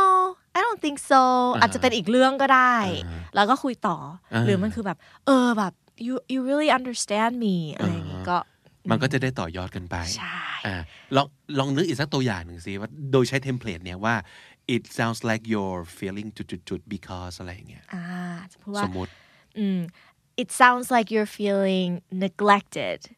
because we hardly ever have a real talk like this and I don't really give you feedback right อ่านี่ที่พูดพูดมาพี่รู้สึกว่าเรารู้สึกแบบเหมือนเหมือนโดนพี่ทิ้งไปเลยเปล่าวะเพราะว่าเราไม่ค่อยได้คุยกันเลยอะแล้วก็งานที่เราทำมาพี่ก็ไม่ค่อยได้มานั่งฟีดแบ็กแบบนี้เนาะมันเป็นอย่างนั้นเปล่าวะใช่ไหมอะเออมันดูเหมือน เช็คต่อไปเรากำลังจะหาทางแก้ไขไปด้วยกันด้วยเนาะอืมอืมอืมหรือว่าอาจจะเป็นเอ่อ it sounds like you're feeling pressured because everyone's counting on you คือเราเห็นแล้วว่าโอ้โห ไม่ว่าจะงานอะไรก็มาทางนี้หมดเลย เพราะว่าคุณเก่งไง ทุกคนก็หวังพึ่งหวังให้คุณแบบ เอายอดนี้มาให้ได้นะ เอาลูกค้าคนนี้มาให้ได้นะ รู้สึกนายเครียดป่ะ เรารู้สึกว่านายเครียดนะใช่ป่ะเออเป็นการ reflect ให้เขาอีกทีหนึ่งแล้วเหมือนกับถ้าสมมติเกิดเราตั้งใจฟังจริง ๆ แบบแบบที่เรียกว่า active listening หรือว่า deep listening จริงเนี่ยผมเชื่อว่าเราจะจับได้นะ ว่าจริงๆเนี่ยเขารู้สึกอะไรอยู่หรือว่าปัญหาเขาอาจจะเกิดจากอะไร เหมือนกับเรามานั่งกันช่วยแบบวิเคราะห์อะว่าแบบเอ๊ะปัญหาเขาคืออะไรเออนั่นก็อาจจะเป็นสิ่งที่ทำให้เขารู้สึกแบบอ๋อ I can open up with this guy เอออืมเขแล้วก็ครั้งอจจะหน้าที่เขาคุยกับเราก็อาจจะง่ายขึ้นเนาะอือฮึในการแบบ break the ice ครับ and make them open up to you because they feel safe to talk to you like Yeah. they're not being judged to ใช่ talk to you อืมแต่มีอีกวิธีหนึ่งที่อาจจะเหมาะกับคนที่ไม่ respond กับคำถาม เพราะบางทีแบบสมมติเราถามถามถามถาม คนเจอคำถามเยอะๆอะมันเหมือนโดนโดนซักอะโดน in- interrogate แย่ใช่ปะเหมือนโดนไต่สวนอยู่หรือไงสักอย่างหนึ่งเนาะเขาก็แบบพอเรานึกว่า เอ้ยการถามคำถามจะทำให้คนแบบ open up ใช่ไหมแต่บางทีเราก็รัวไป เราอาจจะใช้วิธีแบบ เปิดเปิดก่อนเลยก็ได้นะ เปิดให้เขารู้เรื่องราวของเราก่อนอืมมีคำหนึ่งที่พีคนหนึ่งที่อยู่ในทีมโกลของบีพูดคือคาว่าแบบเปิดแผล เปิดแผลให้ให้คนอื่นเขาเห็นก่อนว่า เฮ้ยจริงๆเหรอว่า well I have my my own mess right I've gone through something that is so effed up before and you're not the only one อาจจะเป็นการลักษณะการชวนคุย แล้วก็ทำให้เขาเห็นว่าแบบเออเราก็เราก็ vulnerable นะเออหรือว่าเราก็พร้อมจะ open up so if you want someone to open up to you open up to them first อืมเราอาจจะใช้วิธีนั้นก็ได้ ดีค่ะได้ไหมครับเช่นอาจจะพูดว่า well I've been really struggling with work at home how have you been doing อืมบอกเลยว่าเอ้ยที่การทุกคนบอกว่า work from work home from เนี่ย home ไม่ได้แฮปปี้เลยอะ เรารู้สึกแบบมันยากมากเลยอะเออบอกให้เขารู้ก่อน ว่าเราเองก็แย่ ของเธอเป็นยังไงมั่งไม่งั้นถ้าเป็นแค่แบบ how are you ก็คงแบบเออ I'm good I'm good everyone's good อะไรอย่างเงี้ยเนาะใช่อืมก็อาจจะไม่รู้ว่าจริง ๆ แล้วเขารู้สึกยังไง เพราะเขาอาจจะคิดว่า เอ้ยเราคาดหวังคำตอบที่แบบ เอ่อ sound good หรือเปล่า เออจริง ใช่ไหมมันจะบางทีเราอยากจะมีเรื่องนี้เนอะตอบให้อีกฝั่งหนึ่งเขารู้สึกแฮปปี้กับคำตอบของเราเหมือนกันเนาะพี่ใช่พีครับ เขาไม่รู้ว่า how are you doing ของเราอะ เป็นแบบถามตามธรรมเนียมหรือเปล่า เพราะหลายครั้งการถาม how are you doing อะเราต้องการแบบ quick answer ว่า I'm good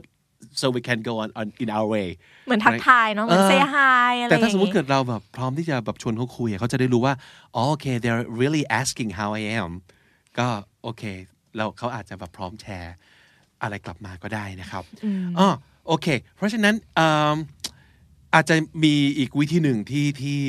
คิดว่าน่าจะเป็นไปได้นะ ก็คือถ้าสมมติเกิดมันมีเรื่องบางอย่างที่เราที่เราตั้งข้อสังเกต แล้วก็เห็นว่ามันเป็นสาเหตุที่ทำให้เขาไม่โอเ n นอัพกับเรา เราอาจจะบอกเขาตรงๆได้ไหมอ่า เหมือนบอกเขาไปเลยว่า เอ้ย แบบรู้สึกว่าคุณไม่คอมฟอร์ตในการคุยเรื่องนี้หรือเปล่านะ เออ เพราะบางคนอาจจะไม่ได้แบบไม่ได้เงียบงันกับเราในทุกเรื่องก็ได้นะ แต่สมมติว่าเกี่ยวกับเรื่องงานอะเรื่องงานก็อาจจะแบบทำไมดูไม่ไม่ไม่เปิดใจกับเราเลย แต่ตอนเป็นเพื่อนกันเฉยๆก็โอเคนะ แต่พอมาถึงออฟฟิศปั๊บรู้สึกทำไมมี working relationship ที่ยากกับเพื่อนของเราคนนี้จังเลยวะเออ เราอาจจะตั้งข้อสังเกตว่าแบบสมมติบีเฮ้ย ทำไมทุกครั้งที่เราคุยกันเรื่องเนี้ย นายจะเปลี่ยนเปลี่ยน subject ตลอดเลยวะไม่ไม่โอเคหรือเปล่า มันจะดูเหมือนไปซักถามไปจี้จุดเขามากเกินไปไหมอะอืมสำหรับบีถ้าได้ยินบีจะรู้สึกว่าบางทีมันคือ เอ้ยเราไม่รู้ตัวจริง ๆ นะ ว่าเราเปลี่ยน subject ทุกครั้งที่พูดเรื่องนี้อืมบางทีมันก็แบบเอ้ยเหรอวะแบบ เอ้ยไม่อืม ไม่มีอะไรเหมือนเหมือนได้ clarify ด้วยว่าจริง ๆ แล้วแบบใช่หรือเปล่าที่เราสังเกต อีกฝั่งหนึ่งเขาตั้งใจหรือเปล่าครับหรือมันแค่แบบ coincidence ที่แบบเขาเปลี่ยน subject อ่าฮะอย่างนี้อ่าฮะอืมเราอาจจะลองถามเขายังไงได้บ้างเช่นอาจจะถามว่า um, I've noticed that whenever we touched about your upcoming promotion you seem to change the subject if you don't want to talk about it I understand and won't pry but I just want to make sure that you're okay and I'm here if you want to talk if you're confused about anything เออ อันนี้เป็นสิ่งที่อาจจะงงเหมือนกันเนอะคืออ่ารู้อยู่แล้วเพื่อนคนเนี้ยกำลังจะได้เลื่อนตำแหน่ง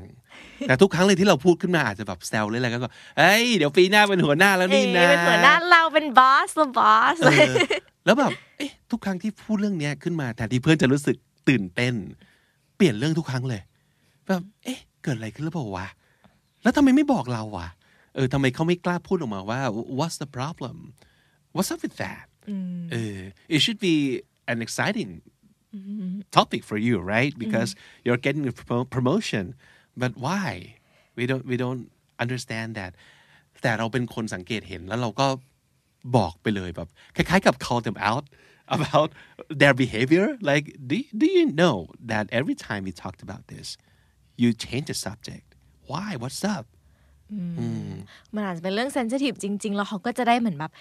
เอ้ยแบบได้ปล่อยด้วยเนาะความในใจด้วย เขาอาจจะตอบแบบตอบคำถามไปว่าอ๋อแบบ because I really don't want this promotion อ่าฮะหรือว่ารู้สึกกดดันเกินไป รู้สึกยังไม่พร้อมที่จะ fulfill that role Yeah, I that's don't feel up expected to of it at me all ใช่ แต่ก็ไม่กล้าที่จะบอก เพราะว่าจะรู้สึกว่าแบบมันควรจะเป็นเรื่องดีนะ ฉันแบบกำลังสับสนกับตัวเองอยู่อะไรอย่างงี้ จริง ๆ บางทีการ spot out the problem มันทำให้เขาแบบยิ่งรู้สึก ถ้ายิ่งยิ่งสนิทกันด้วยเนาะพี่เบกยิ่งรู้สึกแบบเออจริง ๆ เราก็ควรจะเล่าให้เพื่อนเราฟังเหมือนกันนะอ่าเออ อันนี้อาจจะหมายเหตุไว้ว่า กับคนที่พี่นึกถึงว่าหนึ่งเป็นเพื่อนกันอย่างเนี้ยอย่างที่บอกคือ เราเรามีมี friendship ด้วยนะนอกเหนือจาก working relationship เนาะเราคิดว่าเพื่อนเราน่าจะคุยกับเรื่องเราได้นี่นาเรื่องนี้ทำไมเขาไม่ open up ล่ะอาจจะลองแบบเสี่ยงถามจี้เลยอืมด้วยความ ใช้ความเป็นเพื่อนน่ะในการกล้าถาม หรืออีกอันหนึงก็อาจจะเป็นเรื่องของแบบโอเค เป็นหัวหน้ากับลูกน้อง แล้วเขาอาจจะมีสิทธิ์นิดนึงในการเป็นหัวหน้า แล้วที่ถามเนี่ยไม่ได้อยากพรายคือไม่ได้อยากจะสอดรู้สอดเห็น แต่มันอาจจะกระเทือน performance บางอย่าง มันอาจจะเป็นปมบางอย่างที่เราควรจะต้องคุยกันนะ แล้วเราสังเกตเห็นว่าแบบ they're struggling with with something which they're not like saying it out loud เราก็ อาจจะลองเสี่ยงจี้ไปเลยก็ได้ แต่ว่า just just make sure you do it nicely I think Yeah, I think so. Maybe it won't be a very um, safe way to navigate the conversation if you just knew them, like just met, and then you're like, "Hey, I just want to ask, why are you like this?" what? ใช่ใช่ใช่รู้สึกแบบทำไมทำไมแบบ aggressive จังเอเลอยจริงครับก็ต้องดูด้วยนะว่าเอ่อความสัมพันธ์มันเป็นยังไง ก่อนที่เราจะเริ่ม ล้วงหรือเริ่มไปง้างเขาให้ให้เปิดใจให้เรามากขึ้น Pibik, is it actually necessary that everyone needs to like open up and be super friendly and okay. like Uh, yeah, go I know what you mean. around Like all the hug, time, right? and yeah, yeah, all the time and to everyone yeah. absolutely not ใช่ไหม I mean you have your own space and you have the right to stay in that space and um maybe I should I, I think it should be your your call whether or not you want to step out of that space or not maybe you want to step out just for someone not everyone and they have to earn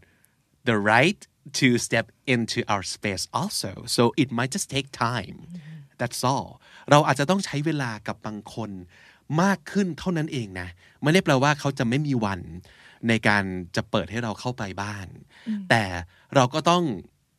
earn สิทธินั้นเหมือนกันนะ ก็คืออย่างที่เราคุยกันว่าบางทีมันเป็นเรื่องของ relationship ซึ่งเราต้องใช้เวลาในการบ่มเพาะนิดนึงเหมือนกัน กว่าที่เราจะเริ่มรู้สึกสนิทใจกับบางคน เพราะบางคนเขาเป็นอย่างนั้นครับ เขาต้องการเวลานิดนึงในการ proof ว่าโอเค เราสามารถจะคุยกับคนนี้ได้ โดยที่เขาจะไม่เอาไปเมาส์เอ่ยโดยที่เขาจะไม่ตัดสินเอ่ยโดยที่เขาจะไม่พูดอะไรกลับมาแล้วทำให้เรารู้สึกยิ่งแย่เอ่ย so we want to make sure that we won't regret our decision to open up to that person วิว่าเราต้องเหมือนให้เกียรติอีกฝ่ายหนึ่งด้วยเนาะ uh, we have to respect their space and also their timing ใช่ไหมคะแบบบางทีคือเขารู้สึกไม่ปลอดภัยมันไม่ comfort ในการแบบ open up right away ใช่ so maybe just give them a little bit of time to adjust วิว่าอีกอีกเอ่อ point หนึ่งที่ที่น่าสนใจคือเรื่อง culture ด้วยพี่บิ๊กบางทีเราอยู่ในบริษัทที่อาจจะมีแบบเอ่อ หลาย culture อยู่ด้วยกันเนาะหรือสังเกตว่าเช่นเอ่อฝรั่งแบบชาติคนเยอรมันอย่างเงี้ยวิเคยทำงานกับเพื่อนที่เป็นคนเยอรมันครับคือ culture ของเขาคือเขาไม่คุยเรื่องครอบครัวในที่ทำงาน แล้วจริง ๆ มัน it's rude to ask about family in the workplace Wow. unless you're close to them right so บางทีมันคือเรื่องแบบ เอ้ยมันคือธรรมเนียมหรือ culture ของวัฒนธรรมของเขาจริง ๆ ที่บ้านเขาก็จริงที่พอเขาเนอะมาทำงานที่เมืองไทยอะไรอย่างเงี้ยเขาจะแบบแปลกใจมากว่าทำไมทุกคนถึงถึงแบบเออหรือหรือทักกันเรื่องน้ำหนักอะไรอย่างเงี้ยว่าอ้วนขึ้นเปล่าอะไรอย่างงี้ใช่ไหมแบบ oh you got fatter อะไรแบบนี้ oh my god คนไทยอาจจะมองว่า เอ้ยมันคือ friendly หยอกๆ discussion หยอกๆแบบเออ friendly discussion แล้วก็ส่วนใหญ่ก็จะว่าใช่ใช่แบบช่วงนี้กินเยอะ แต่สำหรับแบบเพื่อนที่เป็นคนต่างชาติก็จะรู้สึกแบบ wow like ช็อกไปเลย that's very rude จริงด้วยครับ เออเราต้องคิดถึงเรื่องนี้เอาไว้มาก ๆด้วยเหมือนกันเนาะอย่างเมื่อกี้เรื่องชาวเยอรมันกับเรื่องครอบครัว เรารู้สึกว่าเป็นปกติมากกับการที่เราจะถามว่าเออที่บ้านเป็นยังไง มีแฟนหรือยังมีลูกหรือยังอะไรอย่างเงี้ย มันเป็นบทสนทนาปกติ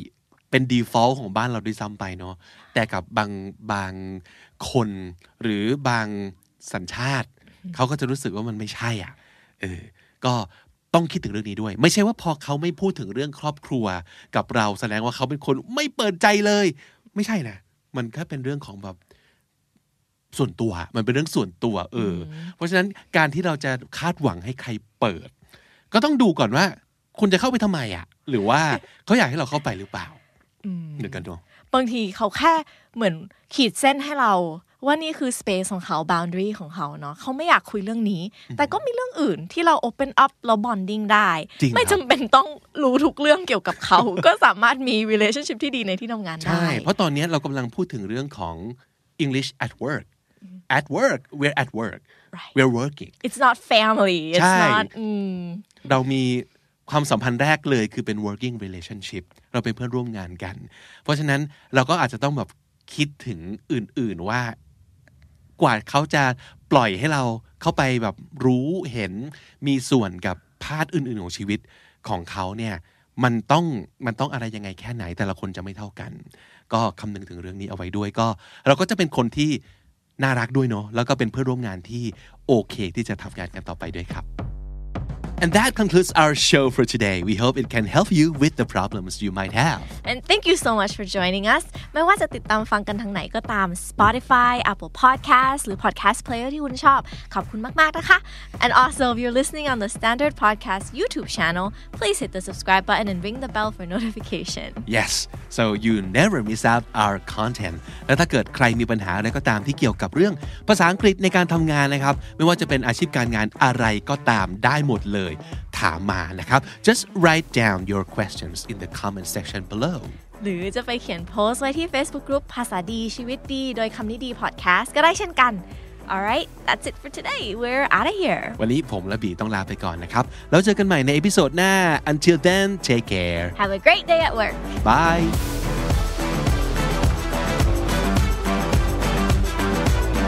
The Standard Podcast, eye opening for your ears.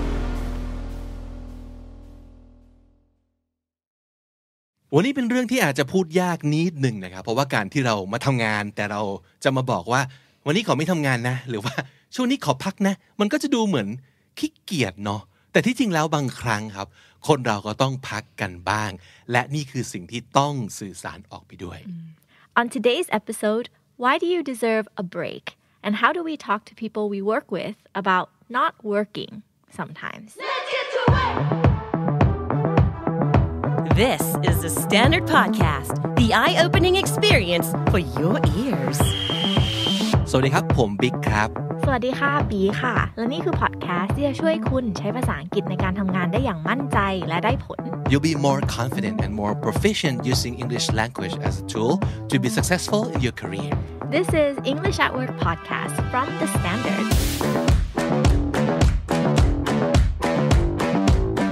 สำหรับคนที่ชอบคอนเทนต์ที่เกี่ยวกับการพัฒนาภาษาอังกฤษ โดยเฉพาะรวมถึงคอนเทนต์2ภาษา ทั้งในรูปแบบพอดแคสต์และวิดีโอนะครับ Well we have a very special place to recommend and that is K&D Studio channel on YouTube. Yay. Please go check it out. And if you like what you see, we would be happy if you would subscribe, like, or share our content. Thank you.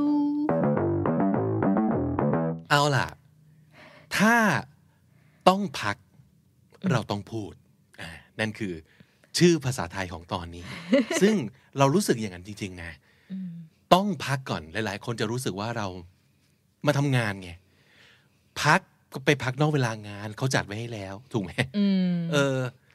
แปดชั่วโมง ไปนอนแปดชั่วโมง ไปใช้ชีวิตแปดชั่วโมงคุณมาทำงานไงแล้วตอนมาทำงานจะจะจะพักอีกเหรอเอออจะรู้สึกอย่างนี้หรือเปล่าบางคน ก็เลยรู้สึกว่า ไม่ต้องพัก ถ้าจะทำงานไม่ต้องพักอืม แต่ถ้าเกิดต้องพัก ก็จะมีความรู้สึกยากในการที่จะบอกออกมาว่าต้องพัก แต่ถ้าต้องพักเราต้องพูดนะเพราะเรารู้สึกว่ามันต้องสื่อสารกันน่ะมันต้องบอกให้คนอื่นเขารู้ เราต้องบอกกับตัวเอง ให้จบก่อนแล้วพูดออกมา ว่า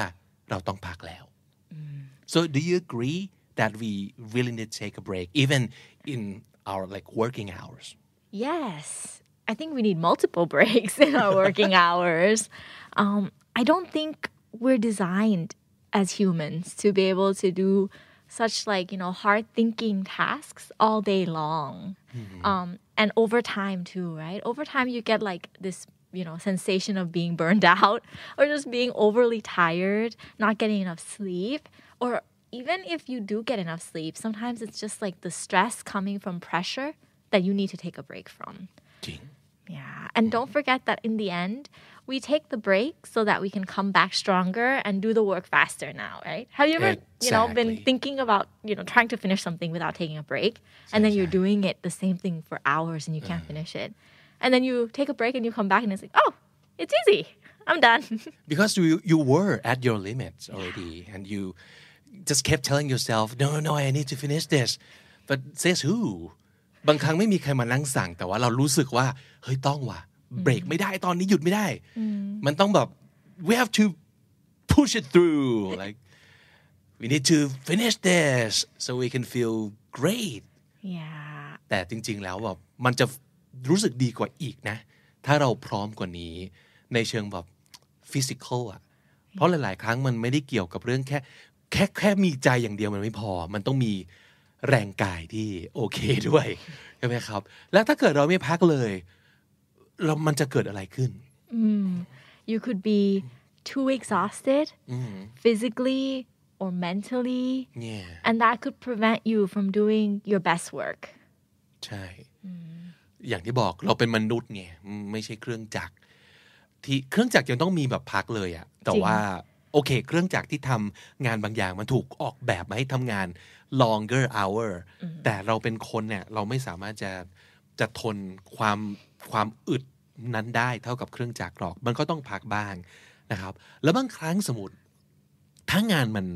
ซ้ำซากจำเจบ้างอะเราก็อาจจะต้องการเบรกในเชิงอารมณ์และจิตใจเหมือนกัน เพราะว่าไม่ใช่ทุกคนที่จะชอบทำอะไรซ้ำๆบางคนชอบเพ ราะเขาจะยิ่งรู้สึกว่ามันสิเคียวดี เขารู้สึกมั่นใจว่าจะไม่มีเซอร์ไพรส์และยิ่งเขาทำเขาจะยิ่งเก่ง แต่ทุกงานไม่ใช่อย่างนั้น บางงานมันต้องการการเปลี่ยนแปลงบ้าง เพราะฉะนั้นคุณอาจจะต้องเบรกจากสิ่งที่คุณทำเพื่อหาอะไรใหม่ๆ you you might need a change Yeah.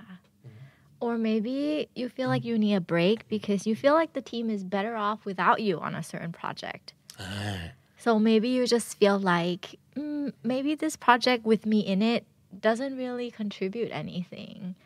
Um, maybe I'm better off, you know, working at another on another project where they might need my skills there a little bit more. เป็นไปได้ แล้วก็อย่างที่บีบอกเลยใช่ เราต้องการเบรกเพื่อกลับมา fresh ขึ้น แข็งแรงขึ้น well rested stronger fresher Yes. แล้วก็ I think more creative คือถ้าสมมติเกิดสมองเราพร้อมอะฟังก์ชันในส่วน creative อาจจะทำงานดีขึ้น จริงค่ะ แล้วร่างกายโดยรวม มันก็จะแข็งแรงให้เราทำงานไปนานๆเพราะบางคนแบบว่า โอ้โห สู้งานหนักมาก ใช่มันอาจจะเวิร์กมากๆ มาก ๆเลย แต่ในช่วงเวลาแบบสองปีแรก หลังจากนั้นคือเดี้ยง แล้วเวลาในการกอบกู้ทั้งหมดกลับมา มันไม่คุ้มกับที่เราเสียไป Yeah, I think I've heard them say, I heard people say that it really just catches up to you. Like Oh, yeah. the break that you should have taken, um, the amount of time that you've, you know, like not re- sleep, not resting, it catches up to you in the long run. So you don't want that. You don't want that. but the, the damage is done and it's very hard to restore everything into its like um, previous best condition บางทีมันจะไม่กลับมาเลยนะ ความความเฮลตี้บางอย่างนะครับ เราเรามาโรเพลย์กันนะว่าอะสมมติว่าถ้าเรารู้สึกว่าเราต้องต้องเบรก ต้องหยุด เราจะบอกทีมของเรายังไง ว่าไม่ไหวแล้ว หรือเบื่อมากๆแล้ว รู้สึกไม่ไม่มีอะไรใหม่ให้กับงานนี้อีกแล้ว หรือโปรเจกต์นี้เราไม่เหมาะที่จะอยู่ เราไปทำอย่างอื่นได้ไหม หรือว่าเราขอหยุดไปก่อนได้ไหมทั้งหมดนี้ล้วนเป็นสิ่งที่พูดยากนะครับ เพราะว่าหนึ่งเลยถ้าเกิดคุณอยู่ในแบบ สิ่งแวดล้อมของความเป็นทีมอะมันจะรู้สึกเหมือนเอาเปรียบหรือเปล่า ใช่ไหม That's the first thing that pop into your head like are you like taking advantage of your teammates so they do the work for you instead, and you go and sleep, or you go and play somewhere else, kind of thing. ใช่ มันก็เลยรู้สึกเนี่ยยากมันตรงนี้แหละความรู้สึกของเราอะเราจะพูดยังไงได้บ้าง สมมตินะฮะ อันแรกเลย อันแรกก่อนบีค่ะไม่ไหวแล้ว เพราะว่าเหนื่อยมาก ไม่ไหวเพราะเหนื่อยไม่ไหวเพราะร่างกายไม่ไหวแล้ว Ah, okay. yeah what what might you say Well, to your team I mean, I'll start off with something a little bit more um, casual, I guess. Maybe maybe you're working on a project that you've been doing all day long and you're really really tired. You could say, "Guys, I don't think I can go any further. I need a power nap." อ๋อโอ้ oh I love those power naps Power naps. So what are power naps, Vivek? nap ก็คืองีบ งีบมีหลายแบบเนาะเราเคยได้ยินแบบ disco nap Disco nap. disco nap that's a, al- also a good word มา disco nap มันคือเหมือนแบบเราจะไปเที่ยวคืนเนี้ยขอ nap เอาแรง เพื่อจะไปแบบซ่าได้เต็มที่ that's a disco nap คือบอกว่าของีบเอาแรงเดี๋ยวจะได้ไปตะลุยลาตรีให้เต็มที่ yeah The- well let's come back to power nap power nap ก็คือการนอนเอาแรงเพื่อให้ตื่นมาแล้วทำงานได้เต็มที่อะ Yeah. So a power nap is usually, you know, imagine a hot afternoon, right? At 2, 3 p.m., where your eyes are starting to shut and your cup of coffee didn't do the trick, right? You need just like 20, 25 minutes of sleep. no more than that No more than that, or else it's deep sleep, and you're not going to wake up until tomorrow. you'll feel worse You'll feel worse because you have so much work you need to do now. so just about 20, 25 minutes to just take a break, like shut down your brain a little bit, um, get some sleep, some quick sleep. And usually, when you're very exhausted from all the work, a power nap, you close your eyes and you're like shut, like you shut down and you get this deep sleep. And then after 20, 25 minutes, you feel refreshed and you feel like, okay, I think I can get through this. I think I can, I can finish this. I think it used to be like a huge stigma that if you sleep at work, like no matter how long or no matter wherever, maybe like on the couch or at your desk or like in in the resting Area, room, people might look at you uh, like might view you as some someone who's lazy, like a, you're Slacking slack. off, right? Yeah you're a slack ขี้เกียจอะเอออะไรวะมันนอนอะไรในที่ทำงานเนี่ย แต่ตอนเนี้ยสติ๊กมาเหล่านั้นนะมันมันน้อยลงแล้ว เพราะว่าเราว่าคนเข้าใจมากขึ้นนะ ว่าเฮ้ย you ต้องพักอะ you need a nap if you can't go on ถ้าเช้านี้ของคุณมันโหดมาก เมื่อคืนก็หนักเตรียมงานจนเกือบเช้า เช้านี้ยังต้องตื่นมาพรีเซนต์แล้วทุกอย่างมันโหดมาก of course you need a nap ถูกปะถ้าเกิด Yes. ถ้าดีไม่ดีควรจะต้องกลับบ้านไปพักเลยหรือเปล่า แต่ถ้ายังต้องอยู่อะ คุณก็ควรจะต้องพักบ้าง I think it's about working smart, not working hard, right? So working smart is you think about when is the best time for you to do your best work and taking rests in order to make those times. So yeah, you guys, we need to work smarter, not harder. เออจริงนะไม่จำเป็นว่าคุณต้องเป็นหัวหน้าทีม ถึงจะสามารถลุกขึ้นมาเอ่อพูดถึงสิ่งนี้ก็ได้นะครับ เราอาจจะแบบลองนำเสนอไป แล้วก็ลองชวนให้เพื่อนๆลองมาคิดถึงแบบว่าเฮ้ยเดี๋ยวนะลอง ลองมาแบบว่า reevaluate กันไหมว่าจริง ๆ วิธีที่เราทำงานเนี่ยมันมัน efficient จริงหรือเปล่าอะไรเงี้ย or maybe you don't- you don't want to go to sleep you just want to um you just want a change of like atmosphere or you just want to get up and walk around or get some fresh air right you can do that too yeah, I need some fresh air. You need to like go and take a walk around the park or just go outside and move away from, you know, the work that you're doing. เอาตัวออกมาจากห้องออฟฟิศที่มันอาจจะอุดอู้ก็ได้ Yeah. ครับ or some people say might say i need a coffee break right or a smoke break i know some of my friends that need a smoke break too แล้วถ้าเกิดคุณเป็นคนที่มันเริ่มติดแล้วกับการสั่งอาหารให้มาส่งถึงที่อะลองเปลี่ยนเดินไป coffee shop หรือว่า coffee place near your work that could be a change of scenery for you and you can get a little exercise along the way yeah อ่าฮะเดินนิดนึงเดินนิดนึงมันช่วยจริงๆการยืดเส้นยืดสายการลองเปลี่ยนการออกไปสูดอากาศที่อยู่ข้างนอกที่ไม่ใช่แบบ central air ตลอดเวลา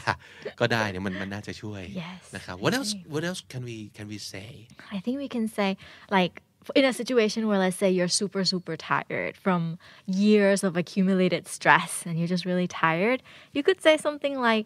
um oh guys like i'm i've been in this rat race for too long i really need to take a break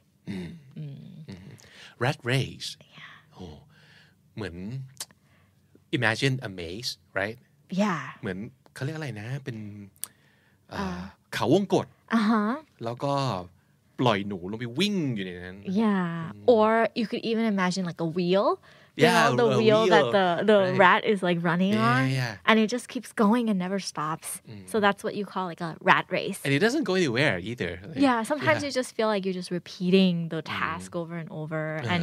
you know, it's too much stress over time and you're just so tired. You want to get out of the rat race and go take a break vacation on a beach or oh, something yeah. like that. I guys, I need a vacation. Yeah. Seriously, I need a vacation. Mm. Uninterrupted vacation. Like, like phones off mm. vacation, right? Would you take that kind of vacation? Would you be would you be feeling like nervous, like cutting off from all the work at home I if you have to go away? I really want to do that. Uh-huh. Like I just love to like I love to go on vacations where I disappear into nature kind of thing and I love telling clients that you will not be able to contact me. Oh, that For is one so week. satisfying. It's just like and maybe I I'm not really going anywhere. I'm just like I just need to turn it off for a little bit. Yeah, I think that's another word. Like I really need to turn off. Like right now. I need to go off The grid off the yeah grid right Yeah ก็คือ ออกไปนอกเครือข่ายที่คุณจะสามารถตามตัวเราเจอ off the grid เนาะมันคือความหมายประมาณนั้นใช่ไหมครับ yeah unplug I think is another word that they Unplug use a lot now ขอถอดปลั๊กแป๊บหนึ่งโอ้เห็นภาพมากเลยนะเอออโอ้ใช่ เพราะเราเป็นตู้เย็นมาโดยตลอดเนอะ เสียบปลั๊กไว้ตลอดนะเป็นขอตู้เย็นถอดอ๋อพี่ถอดปลั๊กกำลังนึกถึงเครื่องไฟขอพักแป๊บใช้ไฟฟ้านึงที่แบบคุณคุณเสียบปลั๊กมันไว้ตลอดเออตู้นึกถึงตู้เย็นว่ะตู้เย็นไม่เคยได้พักเลยอะสงสารตู้เย็นจังอืมเดี๋ยวเย็นนี้พี่บิ๊กไป unplug ตู้เย็นเลยนะฟริจโอเคอันนั้นคือไม่ไหวเพราะเหนื่อยมากนะครับ แล้วถ้าเกิดไม่ไหวเพราะเบื่อมากล่ะ อันนี้อาจจะยากกว่าอันแรก อันแรกมันคือมี evidence ว่า โอ้โห ใต้ตาคุณนั้น มันดำมากแล้วอะเพื่อนจะแบบโอเค so obviously you need a vacation please go and come back like stronger แต่ถ้าสมมติเกิดเราบอกแค่ว่าเราเบื่อมากอะเพื่อนมองไม่เห็นเหมือนกันเนาะอืม but I think it still shows in like how you're stressed and how you're like maybe easily aggravated. Um, I think the boredom could also make you like not have any new ideas, and you just seem like you're bored all the time. Mm-hmm. yeah, maybe some of the things you can say is simple things like, "Guys, I really need a change. Uh-huh. Mm, I need to change it up a bit. อืม I need to do change it up something a bit. different." Uh-huh. Mm. Yeah. Yeah, I need to shake things up, right? Yeah, shake uh-huh. things up. Mm-hmm. Want to try something new. I need mm-hmm. to get out of my comfort zone a little bit. Mm. And I think I need to be away from work for a little bit in order for me to do that. Yeah. เพราะว่าการที่เราบอกว่า I need to change it up people would, might expect you to okay do it tomorrow just right away or you can you can do it now no I need a time with myself like away from work a little bit to do that this is what you also need to communicate right Yeah. I think boredom is really, really important in workplace. Like as in it's important to recognize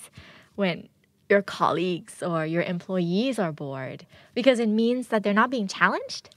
Right? And you want them to feel challenged so that they feel like they want to complete their best work. อย่างอย่างสมมติผมเนี่ยเขาว่าฟันเขาว่าสนุก มันสำคัญมากกับการสร้างงาน ถ้าเราหยุดรู้สึกสนุกเมื่อไหร่อ่ะมันจะตันน่ะ แล้วผมเชื่อว่าเดี๋ยวมันก็จะแสดงออกมาในงานของเราใช่อยู่ดี ซึ่งเราไม่อยากรอให้ถึงเวลานั้นนะเราควรจะต้องเหมือนรู้เท่าทันนะว่า oh I'm on the way there Yeah. I'm on the way to to boredom like I need to stop myself from getting there Yeah, and I think it's boredom comes, and then the next thing that they might say is, I feel lost.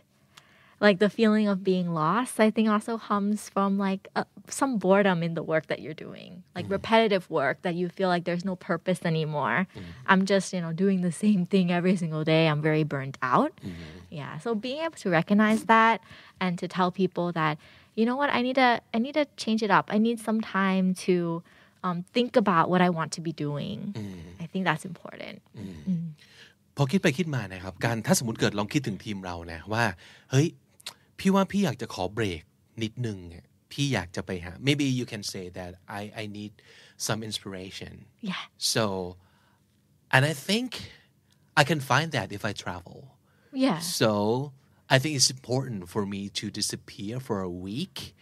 I think I need to go to Paris. I need museums. You can be specific too in order for your team to understand you better. ไม่งั้นมันจะรู้สึกเหมือนว่าอืมโอเค พี่ขอพักแป๊บหนึ่ง แล้วถ้าเกิดไม่รู้อะไรนอกจากนั้นเลยอะ มันอาจจะเกิด question ในใจได้เหมือนกันนะครับ แล้วแล้วยังไง แล้วถ้าสมมุติเกิดคุณมีแผนอยู่ในใจอยู่แล้วอะคุณสามารถชวนเพื่อนร่วมทีมคุยได้ หรือแม้แต่ขอความเห็นเขาว่า เฮ้ยงานอย่างเราอะมันต้องการแรงบันดาลใจว่ะ เรารู้สึกว่าเราไม่ได้ไปแบบพิพิธภัณฑ์ หรือว่าไม่ได้สัมผัสศิลปะมานานแล้วอะพี่ว่าพี่ต้องไปว่ะ สมมติพี่ต้องไป Wonder Fruit ว่ะพี่ต้องไป yeah I, I, I need festivals I need like pe- a place that is filled with people who are inspired Yes. I need to be among them yeah you can be specific and you can tell your stories you can ask for their opinions so they can input and they can help you you can help of each other Yeah, I think that's what's called a creative break, right? Oh, like I need to go on a creative break. It's like you need to. It's not oh, just a break. เฮ้ย You're คำนี้ going- ดีมากคำนี้ดีมาก oh, I'm gonna use that for in, sure income needy. yes yeah, you need to- creative break you need to take a break to find creativity in the world around you, kind of thing, so that you can go out, get inspiration, like you said, and come back a lot more rejuvenated and a lot more creative in your work.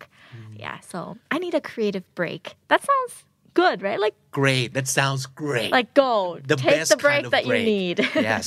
เพราะเรารู้ว่าถ้าเกิดเขาอยากจะ take creative break เขาจะกลับมาพร้อมกับอะไรดีๆ และที่สำคัญใหม่ yes. ๆเพราะว่าคนทำงาน creative อะย่อมอยากจะได้อะไรใหม่ ๆ นะครับ แล้วถ้าเกิดสิ่งแวดล้อมเราไม่เปลี่ยนเลย ความใหม่จะมาจากตรงไหนวะ Yeah. เออ Yeah. Something you need to, you know, step away for a little bit and look at it and come back to look at it with fresh eyes, you know, after your creative break. I think Right. that's really cool too. สำหรับหลายๆคนการได้ พบผู้คนใหม่ ๆ ในชีวิต ก็ช่วยเขาเยอะมากเนาะไม่ได้แปลว่าเราเกลียดทุกคนที่อยู่รอบๆตัวเรา ในปัจจุบันนี้นะ แต่ว่าบางครั้งเราต้องการมุมมองใหม่ ๆ หรือความเห็นใหม่ ๆ เพราะว่าพอคนที่เริ่มรู้จักคุ้นเคยกัน เราแทบจะเดาได้เลยว่าเขาจะพูดคิดรู้สึกยังไง ลองไปเจอคนที่เราไม่รู้ว่าเขาจะพูดคิดหรือรู้สึกยังไงบ้าง มันจะแบบโอ้มันมีคนแบบอื่นเนาะแล้วมันอาจจะทำให้เขาอาจจะทำให้เราอะคิด ถึงอะไรบางอย่าง ที่จะกลับมาใช้ในงาน ก็เป็นได้เนาะอ่าฮะมาถึงแบบสุดท้ายครับ อีกแบบหนึ่ง ที่รู้สึกว่าก็ก็ยากเหมือนกัน ไม่ไหวและอยากพัก หรืออยากเบรก เพราะรู้สึกว่าเราไม่เหมาะหรือมัน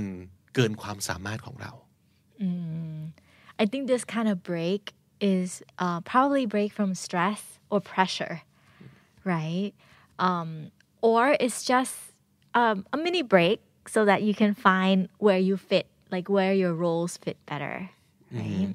So how what what could be some things that you could say, พี่บิ๊ก? อะสมมติสมมติว่าปกติแล้วเราเป็น project manager นะครับ แล้วหน้าที่ของ project manager ก็คือจัดการโปรเจกต์นั่นแหละ ทุกโปรเจกต์ที่บริษัทอาจจะ ไปดีลมาหรือว่าได้ลูกค้ามา แต่กับบางโปรเจกต์เราอาจจะรู้สึกนะว่ามันไม่เหมาะกับเราไม่ใช่ทางเรา หรืออำประเภทของลูกค้าแบบนี้ เราเคยลองแล้ว เคยทำแล้ว รู้สึกว่าจะทำไม่ได้ดีที่สุด มีคนอื่นทำได้ดีกว่า so you might say guys I think I'm gonna sit this one out เขาว่า sit this one out สำนวนเนี้ยมันคือแบบปกติแล้วต้องทำแต่ครั้งเนี้ยขอไม่ทำอืมหรือโดยหน้าที่แล้วรู้แหละว่าต้องทำต้องเป็นเรา แต่คราวเนี้ยขอไม่เป็นเราได้ไหม ขอแบบ เอาตัวเองไปอยู่บนมานั่งตัวสำรองแล้วปล่อยเพื่อนเล่นในสนามไปอืมแต่บีเข้าใจความรู้สึกนี้หรือเปล่านะ ว่า บางครั้งเรารู้สึกว่า เฉพาะโปรเจกต์เนี้ย ของขอไม่ร่วม I think I understand. or have you been in that situation before Yeah, for sure. I think um, one that I can relate to is something like uh, working on a project where I feel like mm, with my skills or with my maybe maybe the project has run for so long that right now my existing relationship with the client is not productive anymore.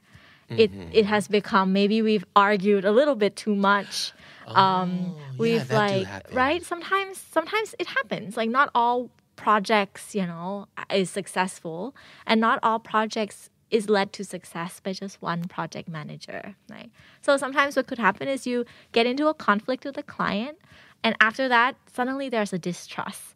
And then once there's that distrust you could continue to go on and try to fix it but sometimes if it doesn't seem seem like it could be fixed maybe you just need to sit this one out. Maybe you need to swap, like tag team, อ่า right? I need some help. Can I tag you in? อ๋อ You know, so you can sit it out. โอ้นึกภาพเวทีมวยปล้ำเลยนะครับ ไม่ไหวแล้วเราโดนถลุงมาก ก็คือแบบเอ้ยเอาแท็กแตะมือให้เพื่อนเข้ามาเล่นแทน Yeah. เราขอพักออกไปก่อน ไม่ได้แปลว่า เราไม่ได้อยากช่วยนะ แต่ว่า right now I'm not the best person who can win this for everybody I think that's so important to recognize that right now in my state, um, in my state of mind, in my like current situation, I'm not the best person to win this for everyone. Therefore, I need to take a break from this project, um, and someone else should sub in instead of me because they might come in with like a new energy. It's like set zero. Let's start from the beginning. And they could, you know, help it win for the team. In the end, it's about the ending of the the outcome of the project, right, Vivek? It's not the act of like sitting out. It's not the act of taking a break that's bad for the project. What's bad for the project is if you continue to do it and not bring your best work. ใช่ so it's not about um, your competency No. it's not about your your not being a team player it's not about you not knowing your responsibility ไม่เกี่ยว No. ไม่เกี่ยวกับความเป็นตัวตน but it's it's like situational I think it Yeah. depends on the situation or the cases แล้วแต่กรณีจริง ๆ นะ เพราะฉะนั้นบางครั้งการทำงานร่วมกันเป็นทีม ไม่ใช่แค่ต้องรู้จากตัวเราที่ดีที่สุด แต่ต้องรู้สถานการณ์ ต้องประเมินร่วมกันด้วยนะ แล้วก็เหมือนกับเราต้องแบบ aware ว่า เอ๊ะจริง ๆ แล้วเนี่ย เราควรจะต้องเป็นทีมตัวจริงที่ลงเล่นตอนนี้หรือเปล่า Mm. อืม มันก็สำคัญเหมือนกันที่ ถ้าไม่มีใครพูดถึงเรื่องนี้ขึ้นมาเลยอะเราอาจจะต้องยอมเอาตัวเองออกมา แล้วนั่นคือสิ่งที่เราอาจจะต้องพูด Mm, I think so. ไม่ว่ามันจะยากแค่ไหน แต่ถ้าคิดว่าปลายทางจะดีกว่าโดยรวมกับส่วนรวม คุณก็อาจจะต้องพูด hey guys I think I might need to sit this one out Mm. or maybe I think my time right now would be better spent on the other project. Mm. They need me right now. You guys don't. Mm. You guys are good without me. Mm. So can I just swap back and yeah maybe go take a look at That something project. else yeah. I think mm-hmm. it's important to be able to recognize like what your contributions are, right? And knowing when to sit out a challenge Like sometimes that's important too.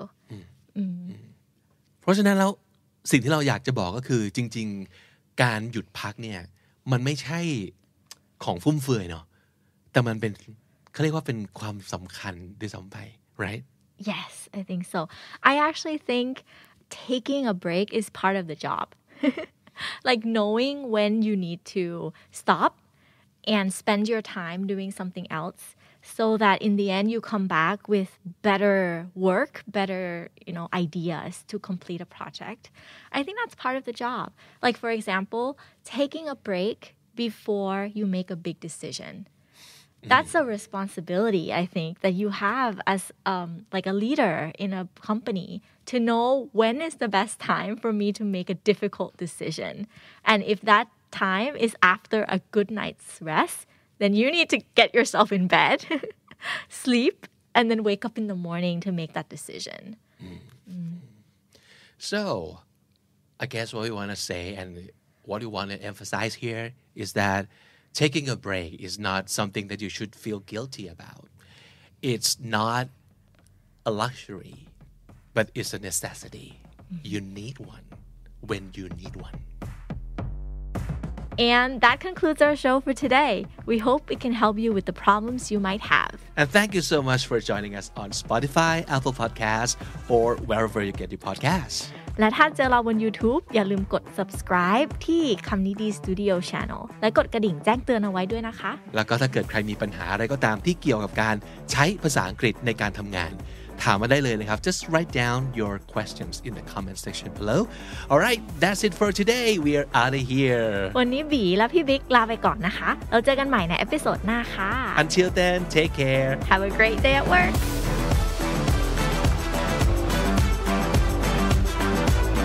The Standard Podcast, eye opening for your ears.